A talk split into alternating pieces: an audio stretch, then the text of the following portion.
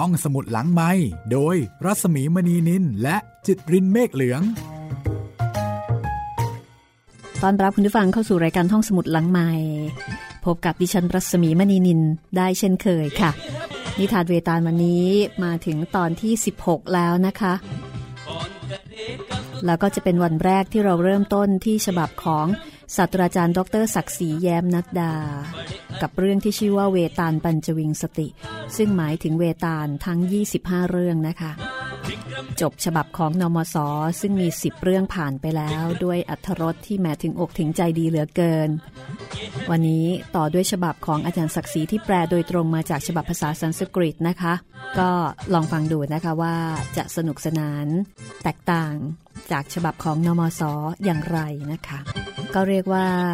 มีความน่าประทับใจทั้งสองฉบับ ดีกันไปคนละแบบนะคะ แต่ที่สำคัญก็คือว่าทำให้เราได้อาอ่าน แล้วก็ได้รับรู้นิทานเวตาลครบทั้ง 25 เรื่อง แล้วก็กับเรื่องเดียวกันเนี่ย แต่เนื้อความบางส่วนก็ดูเหมือนว่าจะแตกต่างนะคะ ใครที่สนใจจะซื้อทั้งสองฉบับ แล้วก็ลองเอามาอ่านเทียบกันก็ได้ แต่ดิฉันจะไม่ได้อ่านให้ฟังทุกเรื่องนะคะของอาจารย์ศักดิ์ศรีค่ะ เพราะถือว่าบางเรื่องเนี่ยเราได้ฟังไปแล้วจากฉบับของนมส เพราะฉะนั้นก็จะข้ามไปจะเลือกเล่าเฉพาะเรื่องที่ยังไม่ได้อ่านเนาะ แต่ถ้าเกิดใครอยากรู้ อยากรู้เรื่องที่คือเรื่องเดียวกัน อยากรู้ว่า แปลแตกต่างกันอย่างไรนะคะ ก็ไปหาซื้อหนังสือได้นะคะ นิทานเวตาลฉบับของนมสแล้วก็เวตาลปัญจวิงสติ ของรองศาสตราจารย์ขออภัยศาสตราจารย์นะคะ ดรศักดิ์ศรีแย้มนัดาเอาละค่ะสำหรับวันนี้กับวันแรกนะคะ ที่หยิบฉบับเวตาลปัญจวิงสติมาเล่าให้ฟัง ก็จะมีเกริ่นลักษณะของเวตาลนะคะ ตามมุมมอง จากข้อมูลของอาจารย์ศักดิ์ศรีนะคะ จากนั้นก็จะต่อด้วยนิทานเวตาลเรื่องต่อไปทันทีดิฉันจะไม่พูดว่าเป็นเรื่องที่เท่าไหร่นะคะอะพูดก็พูดก็ได้นะ คือจะบอกว่าเป็นเรื่องที่เท่าไหร่จากฉบับของอาจารย์ศักดิ์ศรีซึ่งการเรียงเนี่ยจะไม่เหมือนกับฉบับของนมสฉบับของนมสนี่มี 10 เรื่องใช่ไหมคะ ก็จะเรียง 1 2 3 4 5 6 7 8 9 10 แต่ว่า 10 เรื่องแรกของ อาจารย์ศักดิ์ศรีเนี่ยไม่ได้ตรงกับ10เรื่องของอาจารย์ของนมสซะทั้งหมด ไม่งงเนาะคือ10เรื่องแรกของอาจารย์ศักดิ์ศรีเนี่ยจะตรงกับของนมสเฉพาะบางเรื่องเท่านั้นค่ะ เข้าใจว่าวิธีการเรียงนี่คงคงแตกต่างกัน เพราะฉะนั้นก็ยากที่จะบอกได้ว่าเรื่องไหนเป็นเรื่องที่เท่าไหร่นะคะ เอาเป็นว่าดิฉันจะบอกตามลำดับ จากฉบับของอาจารย์ศักดิ์ศรีก็แล้วกัน ถ้าพร้อมแล้ว ไปฟังกันเลยนะคะ เวตาลปัญจวิงสติสตราจารย์ ดรศักดิ์ศรียามนดาค่ะ ขอเริ่มต้นนะคะ กับการนิยาม เวตาลจากคำอธิบายในสารานุกรม ราชบัณฑิตยสถาน จากฉบับนี้นะคะ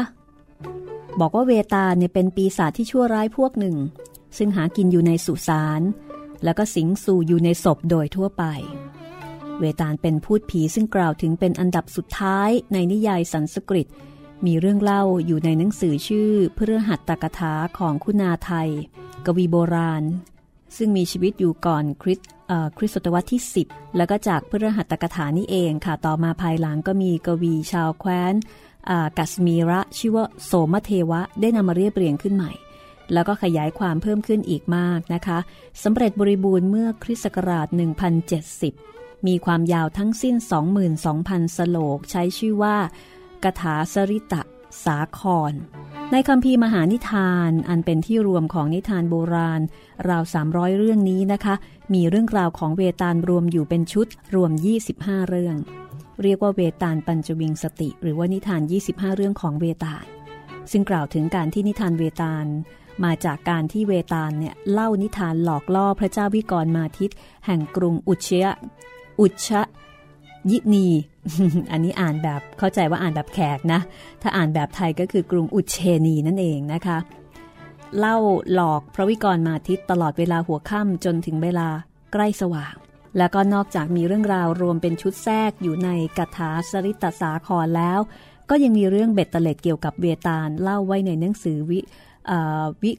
วิกรมจริต หรือว่าวิกรมจริตนะคะ หรือสิงหาสนทวาตริง สติกา และในคำพีปุราณะบางเล่มเนี่ยก็มีอ้างถึงเหมือนกัน ส่วนรูปร่างหน้าตาของเบตาล วรรณกรรมสันสกฤตที่แต่งในอินเดียภาคเหนือแทบจะไม่ได้อธิบายอะไรเลยนะคะ แต่ว่าในวรรณคดีของอินเดียภาคใต้ทั้งภาษาสันสกฤต แล้วก็ภาษาทมินเนี่ยให้รายละเอียดเอาไว้ดังนี้ค่ะ ให้รายละเอียดไว้ว่าเวตาลเนี่ยได้รับความเคารพนับถือในฐานะพูด ซึ่งมีหน้าที่ให้ความคุ้มครองดูแลประชาชนในท้องถิ่น ตั้งแต่ที่ราบสูงเด็กคาร เรื่อยลงมาทางภาคใต้ เวตาลมักจะปรากฏร่างเป็นมนุษย์ แต่มือและเท้าหันกลับไปทางด้านหลังค่ะ ในตาเป็นสีลานแกมเขียว มีเส้นผมตั้งชันทั้งศีรษะ มือขวาถือไม้เท้า มือซ้ายถือหอยสัง ขณะเมื่อมาปรากฏตัวจะนุ่งห่มเสื้อผ้าสีเขียวทั้งชุด นั่งมาบนเสลียง บางคราวก็ขี่ม้า มีพูดบริวารถือคบเพลิงแวดล้อมโดยรอบ แล้วก็ส่งเสียงโห่ร้องกึกก้อง รูปเคารพของเวตาลที่ใช้ มักจะเป็นรูปบูชาที่ทำด้วยหินทาสีแดง บนส่วนยอดของแท่นหินแกะสลักเป็นรูปหน้าคนค่ะ นี่คือคำอธิบายเกี่ยวกับเวตาลนะคะ โดยผู้แปลก็คือศาสตราจารย์ ดรศักดิ์ศรีแย้มนาดา ทีนี้เราจะมาเริ่มที่เรื่องนี้เลยนะคะ นิทานเรื่องที่ 8 จากฉบับของเวตาลปัญจวิงสติค่ะ เอาเป็นว่าเป็นตอนแรกนะคะ ที่หยิบมาจากฉบับนี้ แล้วก็เล่าในห้องสมุดหลังใหม่ ที่ไม่ซ้ำกับฉบับของนอมศในฉบับของนอมศนั้น พระราชา คือพระวิกรมาทิตนะคะ แต่ว่าในฉบับเวตาลปัญจวิงสติจะใช้ชื่อว่าพระราชาตริ วิกรมเสน หรือว่าตริวิกรมะเสนดิฉันจะขออนุญาตนะคะ เรียกตามที่คนไทยคุ้นเคยว่าพระวิกรมาทิตก็แล้วกัน เพื่อความเข้าใจที่สืบเนื่องมาตั้งแต่ฉบับที่แล้ว แล้วคนไทยก็จะคุ้นกับชื่อนี้ แต่ว่าเรียนเอาไว้ให้ทราบนะคะ ว่าฉบับของอาจารย์ศักดิ์ศรีใช้ว่าพระราชาตริวิกรมะเสนนะคะ นิทานเรื่องที่ 8 ก็เล่าถึงตอนที่พระวิกรมาทิต เสด็จกลับไปจับเวตาลที่ต้นอโศกมาพาดเอาไว้บนบ่า แล้วก็เดินกลับไปทางเดิมเพื่อที่จะพบโยคีสารติศีลที่ป่าช้า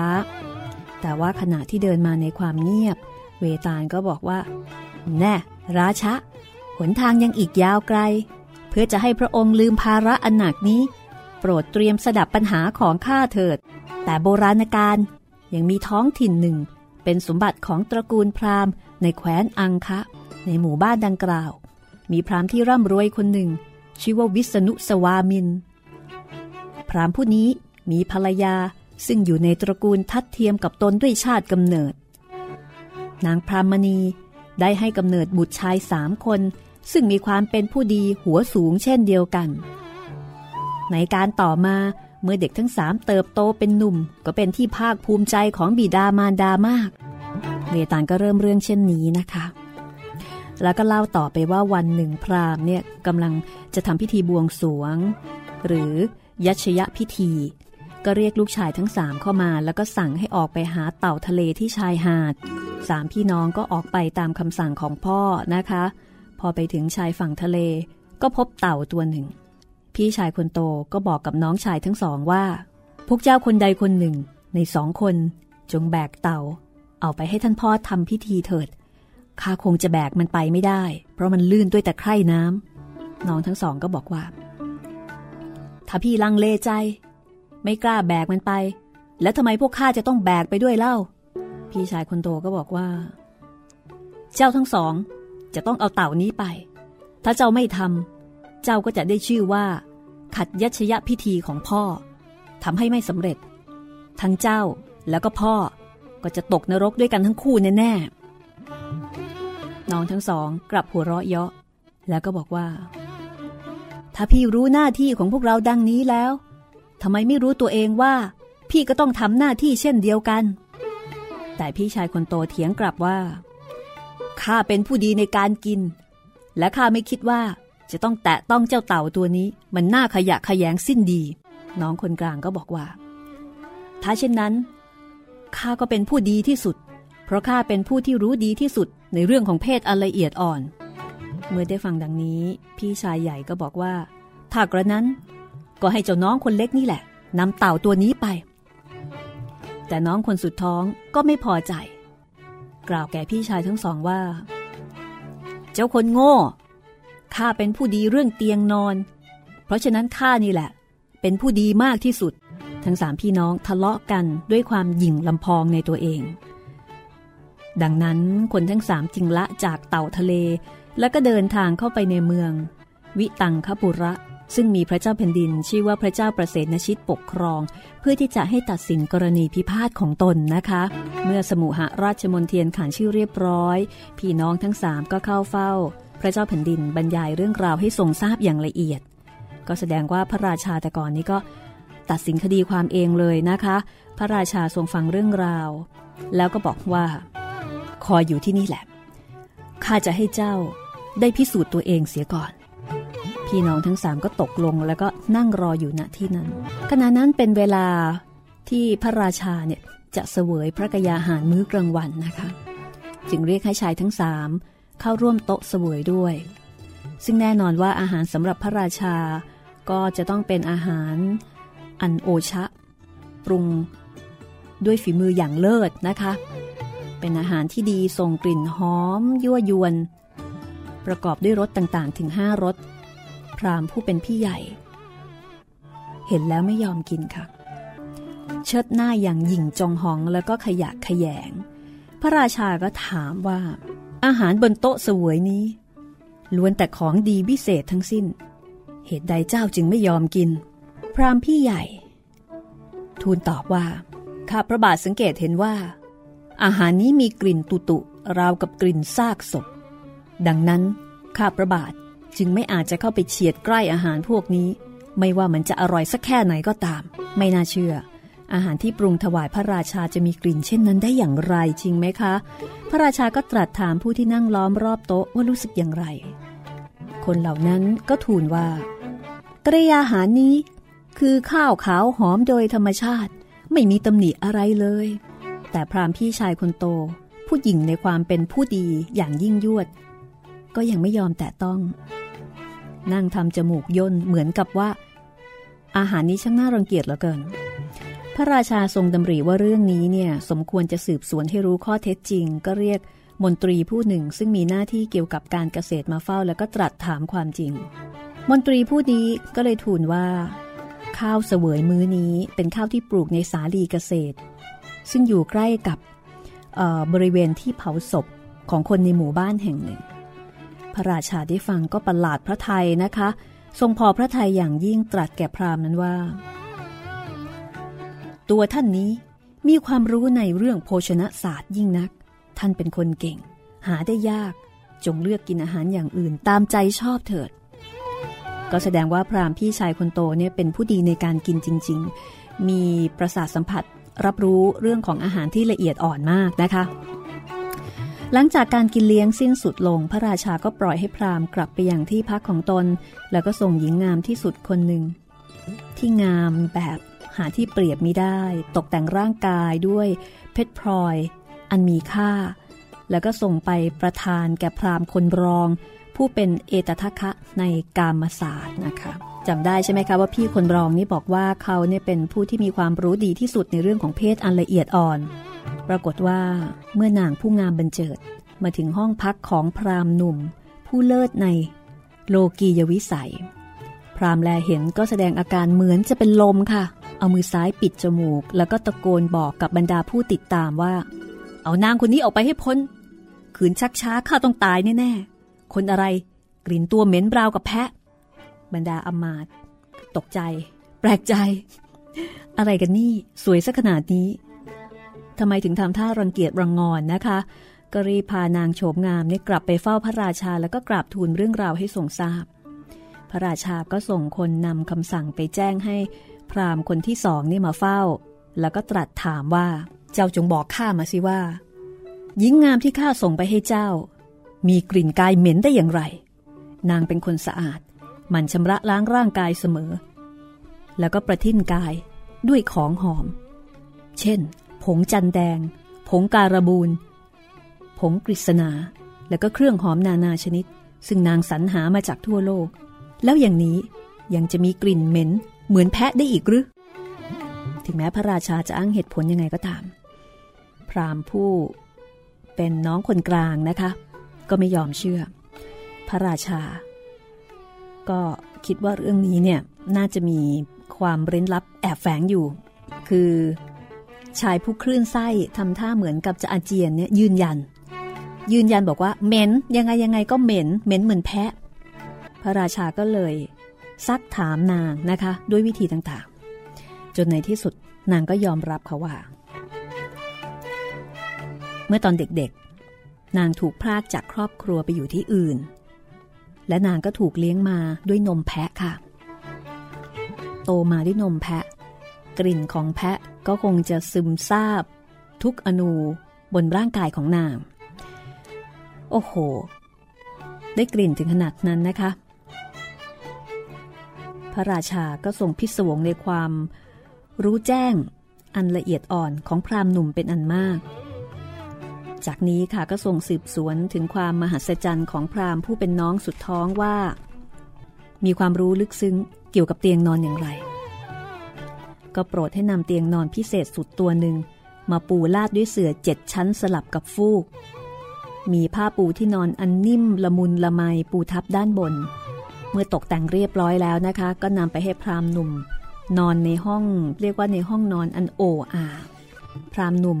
น้องสุดท้องผู้มีความเชี่ยวชาญในเรื่องของเตียงนอนมากที่สุดนะคะ เมื่อเวลาผ่านไปครึ่งยามค่ะ ก็ผุดลุกผุดนั่ง เอามือทั้งสองบีบที่สีข้างนะคะ แล้วก็ส่งเสียงร้องครวญคราง ด้วยความเจ็บปวด บริวารของพระราชาซึ่งเฝ้าอยู่ในที่นั้น ก็เข้าไปประคอง แล้วก็เห็นเครื่องหมายคดคดงองอเป็นผื่นแดงที่สีข้างของชายหนุ่มราวกับเป็นเส้นขนที่ฝังแน่นลงไปในเนื้อ เมื่อคนเหล่านั้นกลับไปทูลพระราชา พระราชาก็ตรัสว่า พวกเจ้าไปดูสิว่ามีอะไรอยู่ในเสือหรือเปล่า คนเหล่านั้นก็กลับไปดูนะคะ ตั้งแต่เสือผืนล่างที่สุดของเตียงไล่ขึ้นมาทีละชั้น ทีละชั้นจนครบเจ็ดชั้น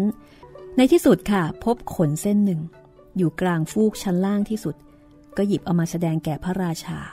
แล้วก็นำตัวพรามผู้รู้ความลับเกี่ยวกับเตียงนอนมาเฝ้าด้วย เมื่อพระราชาทอดพระเนตรเห็นอาการเจ็บปวดของพราหมณ์ อันเกิดจากขนเส้นเดียวนะคะ จากเสือชั้นล่างสุดก็ชงนสนเทพพระไทยนะทรงใช้เวลาเฝ้าขบคิดเรื่องนี้ทั้งคืนก็ไม่อาจจะค้นคว้าหาคำตอบได้ว่าทำไมถึงได้รู้สึกละเอียดอ่อนถึงขนาดนี้ เช้าวันรุ่งขึ้นค่ะ พระราชาเสด็จออกท้องพระโรง ประทานรางวัลให้แก่พราหมณ์ทั้งสามคน คือเหรียญทองสามแสนเหรียญให้ไปแบ่งกันนะคะ เพราะว่าพรามทั้งสามนี้จัดเป็นอัจฉริยะบุคคลซึ่งหาได้ยากยิ่ง และบุรุษทั้งสามก็ได้อยู่ในวังของพระราชาด้วยความสุขสบายตามอัตภาพวิสัย แต่คนทั้งสามจะคิดสักนิดหนึ่งก็หาไม่ ว่าเขาได้ทำบาปต่อพ่อ โดยทำให้ส่วนหนึ่งในพิธีบวงสวงเนี่ยต้องขาดไป เพราะว่าไม่ได้เอาเต่าไปให้พ่อตามคำสั่ง ส่วนเต่าทะเล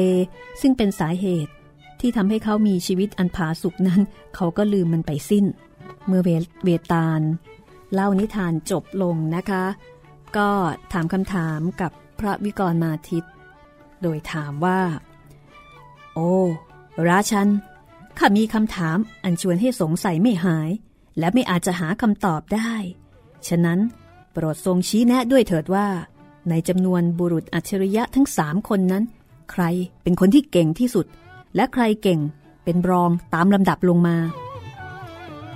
พระราชาได้ฟังแหมน่าตอบเหลือเกินนะคะ ลืมคิดถึงคำสัญญาที่ตกลงไว้กับเวตาลอีกแล้ว แล้วก็ตรัสด้วยความรู้สึกส่วนตัวว่า น้องคนสุดท้อง คนที่ต้องเจ็บปวดเพราะเส้นผมนั่นต่างหาก ที่ควรนับว่าเก่งที่สุด เพราะเป็นพยานที่สำคัญที่สุด ส่วนพี่ชายอีกสองคนนั่น อาจจะได้ระแคะระคายมาจากคนอื่นแล้วก็ได้ ข้าจึงว่าไม่สู้จะอัศจรรย์อะไรนะ อย่างนั้นหรือพระเจ้าค่ะ เวตาลยิ้มเจ้าเล่ ก่อนจะบอกว่า ถ้ากระนั้นก็โปรดเสด็จกลับมารับข้าอีกก็แล้วกัน กล่าวจบเวตาลก็อันตรธานไปจากบ่าของพระราชา แล้วก็หายวูบกลับไปที่ต้นอโศกตามเดิม ห้องสมุดหลังไม้โดยรัสมีมณีนินและจิตรินเมฆเหลือง กลับมาในช่วงที่สองนะคะ กับนิทานเวตาลฉบับของศาสตราจารย์ ดรศักดิ์ศรีแย้มนัดดาค่ะ ลักษณะเด่นของฉบับนี้ก็คือ แต่ละเรื่องเนี่ยจะสั้นกระชับนะคะ ซึ่งผู้แปลก็บอกว่าแปลโดยตรงจากฉบับภาษาสันสกฤต โดยโสมเทวะนะคะ ก็เป็นสเสน่ห์อีกแบบหนึ่ง และที่สำคัญก็คือเล่มนี้ครบทั้ง 25 เรื่องค่ะ คุณผู้ฟังที่ติดตามรายการห้องสมุดหลังใหม่นะคะ คุณสามารถที่จะฟังย้อนหลัง แล้วก็ดาวน์โหลดได้ที่ www.thaipbsonline.net นะคะ มีหลายเรื่องหลายรสให้ได้เลือกฟังกัน แล้วก็เรื่องต่อไปนะคะ จะเป็นเรื่องลำดับที่ 9 ค่ะ จากฉบับของอาจารย์ศักดิ์ศรีนะคะ นิทานเรื่องที่ 9 จะเป็นเรื่องของพระราชา ที่ชื่อว่าวีรเทพ และพระมเหสี ที่ชื่อว่าปัทมาวดี เรื่องราว ไปยังไงมายังไง ถ้าพร้อมแล้ว ฟังได้เลยค่ะ เมื่อเวตาลหนีไปแล้วนะคะ พระราชาก็ต้องเสด็จกลับไปยังต้นอโศก แล้วก็ไปดึงเวตาลเนี่ยลงมาพอเสด็จกลับไปตามทาง ที่มุ่งหน้าไปยังสุสานที่โยคีสารติศีลคอยอยู่ ขณะที่ดำเนินไปเงียบ เวตาลก็เอ่ยขึ้นว่า จะรีบเสด็จไปยายที่หมายยังอยู่อีกยาวไกล ฝังนิทานกันดีกว่า ข้าจะเล่าถวายเอง โปรดทรงสดับเถิด และเวตาลก็เล่าถึงพระนครแห่งหนึ่ง ซึ่งบอกว่าทวยเทพได้ลงมาสร้างไว้ตั้งแต่สมัยต้นอายุของโลก เป็นเมืองที่มีความงดงามความเจริญยิ่งนัก เมืองนี้ชื่อว่าปัทมาวดี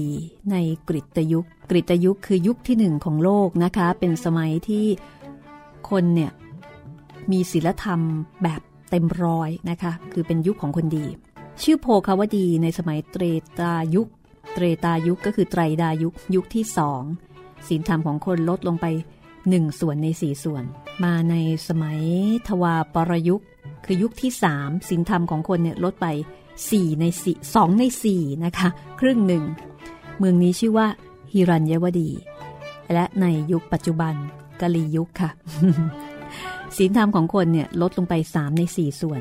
เมืองนี้ได้ชื่อว่าอุชยินี หรืออุเชนี มีพระราชาชื่อว่าพระเจ้าวีรเทพ และพระมเหสีปัทมาวดี ทั้งสองพระองค์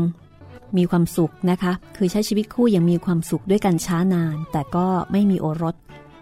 พระราชาจึงพาพระมเหสีเสด็จไปยังฝั่งของสะมันทากินี กระทำความเพียรอันอุกฤษมันทากินีนี่คือชื่อสะแห่งหนึ่งในป่าหิมพานนะคะ กระทำความเพียรอันอุกฤษเพื่อให้พระผู้เป็นเจ้าเนี่ยโปรดปรานแล้วก็ประทานโอรสให้ หลังจากที่ทรงบำเพ็ญตบะมาช้านาน และทำพิธีศาสนาและสวดมนต์สรรเสริญพระเป็นเจ้าแล้ว วันหนึ่งก็มีเสียงลอยมาจากสวรรค์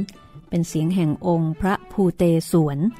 ผู้เตสวนเป็นฉายาของพระศิวะนะคะ แปลว่าผู้เป็นใหญ่เหนือพูดพรายทั้งหลาย เสียงนั้นกล่าวว่า ดูก่อนราชะข้าจะให้พรแก่เจ้า นับแต่นี้ไป เจ้าจะมีโอรสองค์หนึ่ง มีความแกล้วกล้าสามารถเป็นยอดชายในแผ่นดิน จะได้เป็นหัวหน้าครอบครัวต่อไป และเจ้าจักได้ที่ดาองค์หนึ่ง ซึ่งมีสิริโฉมงดงามหาใครเปรียบไม่ได้ เป็นความงามที่แม้นางอับสรก็ยังได้อาย เมื่อพระราชาได้ฟังเสียงแบบนี้ กล่าวเช่นนี้ ทรงปราบปลื้มพระไทยเป็นอันมากค่ะ เสด็จกลับพระนคร จากนั้น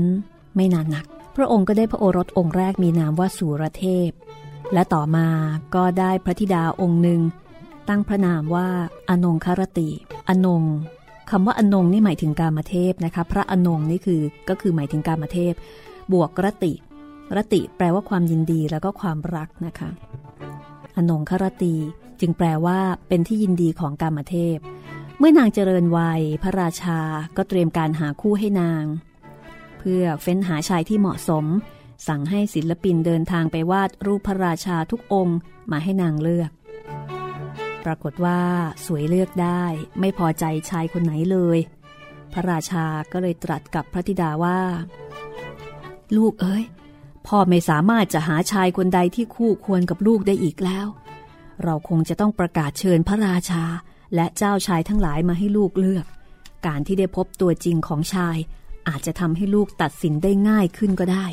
คือดูจากรูปถ่ายแล้วไม่ประทับใจใครเลยนะคะ คงต้องเจอตัวจริงละ เจ้าหญิงได้ฟังพระบิดากล่าวดังนั้นก็ทูลตอบว่า เพคะ ลูกกระดักใจที่จะเลือกสามีเองยิ่งนัก แต่จะอย่างไรก็ตาม ลูกจะแต่งงานกับผู้ชายรูปงามที่มีความรู้ในศิลปศาสตร์อย่างใดอย่างหนึ่งเท่านั้น ลูกไม่ปรารถนาชายอื่น นอกจากที่ว่านี้เป็นอันขาดเมื่อพระราชาได้ทราบความประสงค์ของเจ้าหญิงอนงครตีเช่นนั้น ก็ส่งคนไปสืบเสาะหาบุรุษที่มีคุณสมบัติดังกล่าว ในที่สุดก็ได้ชายหนุ่มจากแคว้นเดคคานมาสี่คน ที่รับสูงเดคคานนะคะ เป็นชายงาม กระหารแล้วก็มีความรู้ในศิลปศาสตร์ ชายทั้งสี่เดินทางมา เพราะทราบข่าว ที่ว่าพระราชาจะมีการเฟ้นหาพระราชบุตรเขยนะคะ ต่างคนต่างก็แสดงวัตถุประสงค์ที่จะให้นางเลือกตนเป็นคู่ คนที่หนึ่งกล่าวว่า ตัวข้าเป็นสูตร ชื่อ ปัญจา พุทติกะ มีความสามารถในการตัดเย็บเสื้อผ้าอย่างงามวันละห้าชุด ชุดที่หนึ่งข้าถวายแด่พระผู้เป็นเจ้า ชุดที่สองให้แก่พราหมณ์ ชุดที่สามข้าเอาไว้ใช้เอง และชุดที่สี่ข้าจะให้แก่ภรรยาของข้าซึ่งก็ควรจะเป็นเจ้าหญิงองค์นี้ ส่วนชุดที่ห้าสำหรับขายเพื่อเอาเงินมาซื้ออาหารแล้วก็สุรากิน ข้ามีศิลปะเช่นนี้ จึงสมควรที่จะได้นางเป็นภรรยาใช่หรือไม่ ชายคนที่สองก็บอกว่า ข้าเป็นไวยสยะ มีนามว่า ภาสัชยะ ข้ารู้ภาษาสัตว์ และก็นกทั้งปวง จงยกเจ้าหญิงให้แก่ข้าเถิด ชายคนที่สามบอกว่า แต่ข้าเป็นกษัตริย์ มีชื่อว่า คัดคทรได้รับการยกย่องจากคนทั้งหลายว่าเป็นผู้ทรงพลัง ไม่มีใครอีกแล้วในโลก ที่จะรู้ศิลปะในการใช้ดาบยิ่งไปกว่าข้า โอราชะ โปรดทรงยกนางให้แก่ข้าเถิด ชายคนที่สี่บอกว่า แต่ข้าเป็นพราหมณ์ มีชื่อว่าชีวทัตมีความรู้ในศิลปะอันเลิศ คือสามารถช่วยคนและสัตว์ที่ตายไปแล้วให้กลับมีชีวิตได้ ดังนั้นขอให้พระธิดาคนงาม แต่งงานกับข้าเถิด เพราะข้า เป็นผู้ที่มีศิลปะเลิศกว่าใครทั้งหมด ฟังคนทั้งสี่บรรยายสรรพคุณของตัวเองเรียบร้อย พระราชาวีรเทพพร้อมด้วยเจ้าหญิงราชธิดา ต่างก็เห็นพ้องต้องกันว่าเลือกยากเหลือเกินนะคะ เพราะคนทั้งสี่นั้นต่างมีรูปงามราวกับเทพ นุ่งห่มด้วยพัตราพรอันงามเหมือนกัน ไม่อาจจะตัดสินได้ว่าใครดีกว่าใคร เมื่อเวตาลเล่านิทานจบลงก็กล่าวแก่พระราชาด้วยการขยันขยอให้ตอบปัญหา โอ้มหาราช โปรดบอกข้าหน่อยชายคนใดในสี่คนนี้ สมควรจะได้แต่งงานกับเจ้าหญิงอนงครตี พระราชาได้ฟังก็ตรัสกับเวตาลว่า โถยเจ้าเล่ เจ้าพยายามหลอกล่อให้ข้าพูดหลายครั้งหลายหนแล้ว ข้าก็เผลอตอบปัญหาของเจ้าทุกที เพราะมันมีแง่มีมุมที่ตัดสินได้ยาก ข้าจึงต้องแสดงความคิดให้เจ้าฟัง แต่คราวนี้ข้าเห็นว่าปัญหาของเจ้ามันแสดงออกถึงความโง่เซอะของเจ้าแท้ๆ เจ้าไม่เห็นหรือไง ว่าหญิงในวันณะใดก็ต้องหาสามีในวันณะนั้นเท่านั้น นางกษัตริย์ก็ต้องแต่งงานกับกษัตริย์ด้วยกัน จะไปแต่งกับชายวันณะอื่นได้อย่างไร ก็ชายทั้งสี่นั้น ต่างก็อยู่ในวันณะแตกต่างกัน ชายตัดเสื้ออยู่ในวันณะสูตร ชายคนที่รู้ภาษาสัตว์ เป็นคนในวันณะไวยสยะ ส่วนชายคนที่รู้มนช่วยชุบชีวิตคนตายให้ฟื้นก็เป็นวันณะพราหมณ์ เหลืออยู่คนเดียวก็คือทัตคทรที่เป็นวันณะกษัตริย์ เพราะฉะนั้นคนที่จะแต่งงานกับเจ้าหญิงได้ก็ต้องเป็นคัตคทรเท่านั้น โอราชะขอบพระทัยที่ช่วยตอบปัญหาของข้าแต่เห็นที่พระองค์จะต้องติดตามข้าอีกแล้วพระเจ้าค่ะเราจบเวตาลก็พระจากบ่าของพระราชา แล้วก็หายไปในความมืดของราตรี พระราชาก็ต้องเสด็จกลับไปที่ต้นอโศกอีกครั้งหนึ่ง ราะขึ้นชื่อว่าความท้อถอยอาลัย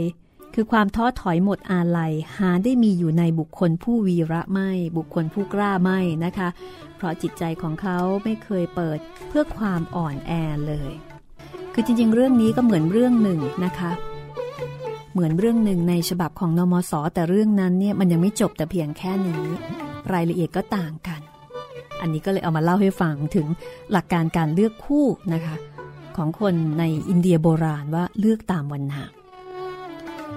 มาถึงนิทานลำดับที่ 11 ค่ะ เริ่มต้นเรื่องนะคะ เวตาลก็กล่าวกับพระราชาว่า โอ้ราชา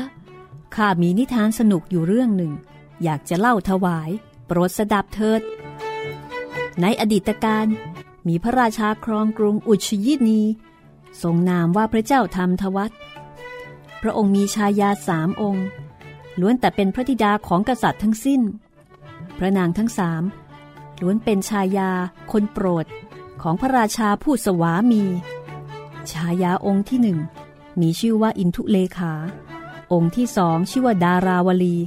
และองค์ที่สามมีนามว่ามรุคางกวดี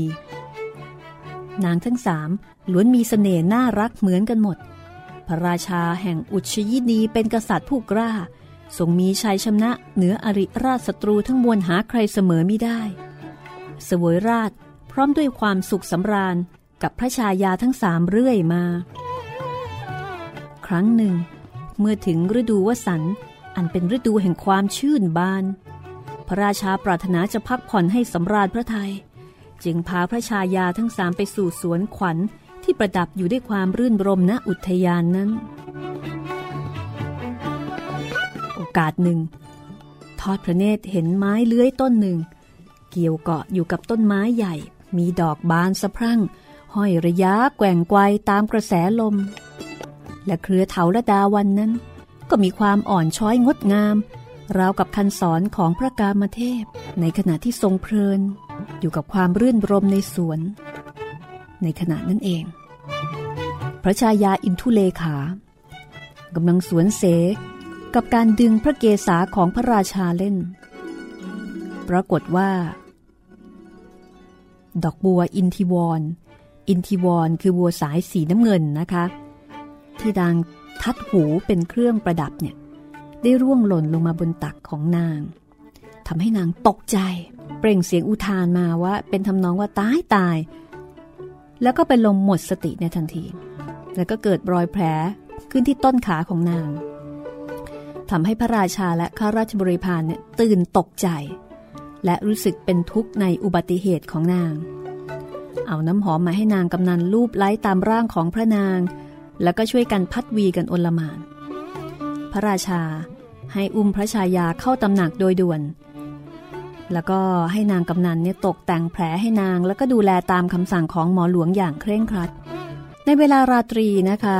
พระราชาก็เสด็จมาดูอาการของนาง เห็นว่าเขายังชั่วขึ้นบ้าง ก็พานางดาราวดี ชายา คนที่สองเนี่ย ไปสู่ห้องบรรทมบนชั้นดาดฟ้า ซึ่งงามวิจิตอยู่ในแสงนวลใหญ่ของพระจันทร์ณที่นั้น แสงของดวง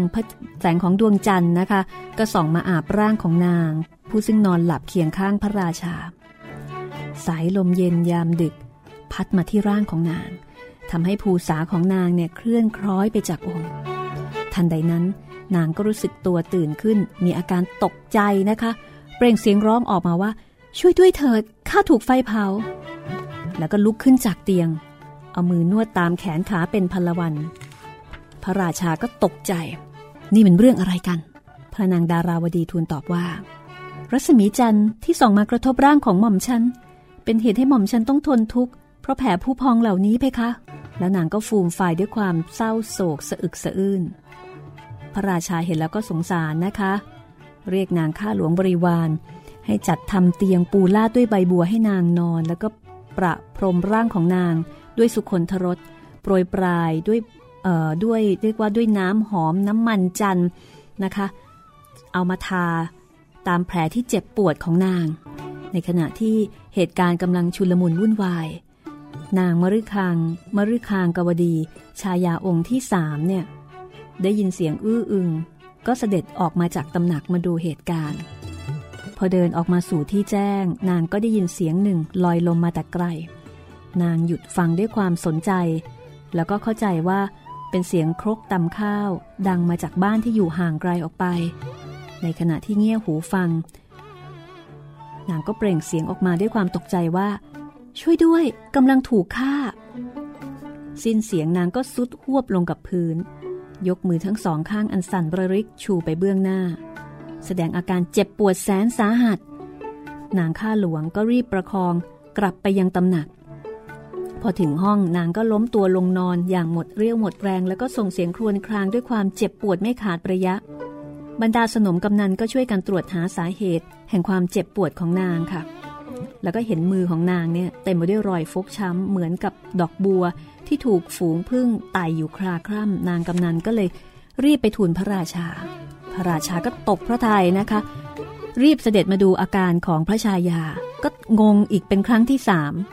นางก็ยื่นหัดให้ดู แล้วก็บอกว่าได้ยินเสียงครกกระเดื่องดังมาจากที่ไกล เสียงของมันทำให้มือของนางเนี่ยต้องฟกช้ำเป็นจ้ำๆอย่างนี้แหละ พระราชาก็สั่งให้นางพนักงานไปนำสีพึ่ง ผงจันหอม โอสถชนิดต่างๆ มาให้นางเพื่อใช้บรรเทาความเจ็บปวด แล้วก็รำพึงในพระทัยว่า เรื่องนี้ช่างประหลาดนัก ชายาคนหนึ่งของเรา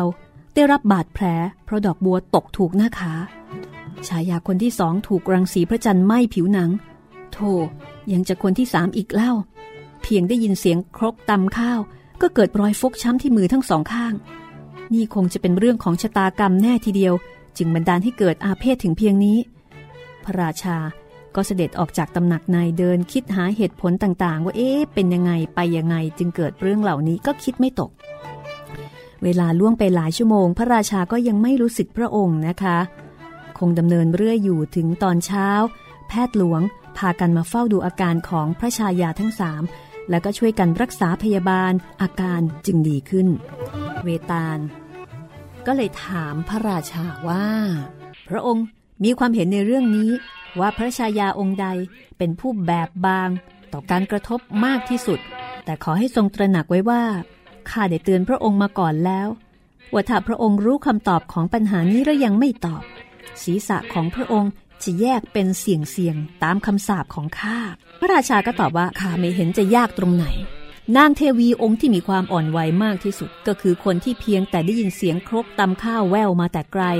ก็เกิดอาการฟกช้ำดำเขียวที่หัดน่ะสิสองคนแรกอ่อนไหว เพราะมีสิ่งแตะต้องกายของนาง คือดอกบัวและแสงจันทร์ แต่คนที่สามนั้น ไม่มีอะไรมาแตะต้องกายของนางเลย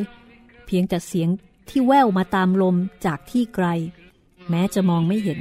นางก็ได้รับบาดแผล อันเกิดจากความอ่อนไหวของนาง เป็นดังนี้ข้าจึงเชื่อว่า นางนี่แหละ